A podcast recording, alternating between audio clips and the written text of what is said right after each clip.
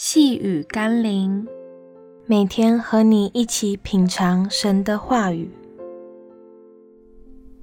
当得敬畏的敬畏他。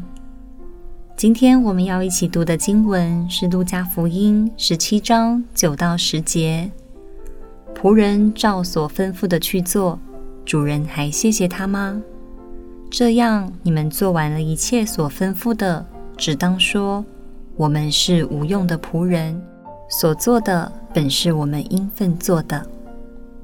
有些孩子在家里对父母的态度像极了老板或是债主，总觉得父母给的还不够，做得不够好，嫌父母唠叨，好像父母欠他们似的。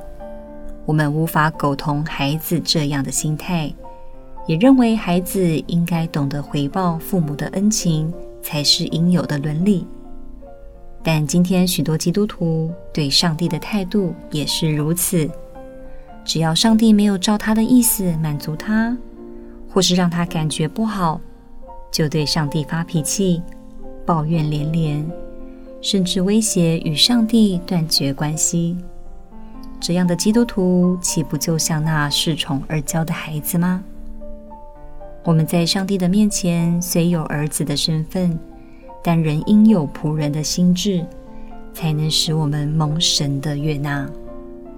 让我们一起来祷告：爱我的天父，谢谢你愿意收纳我做你宝贵的儿女。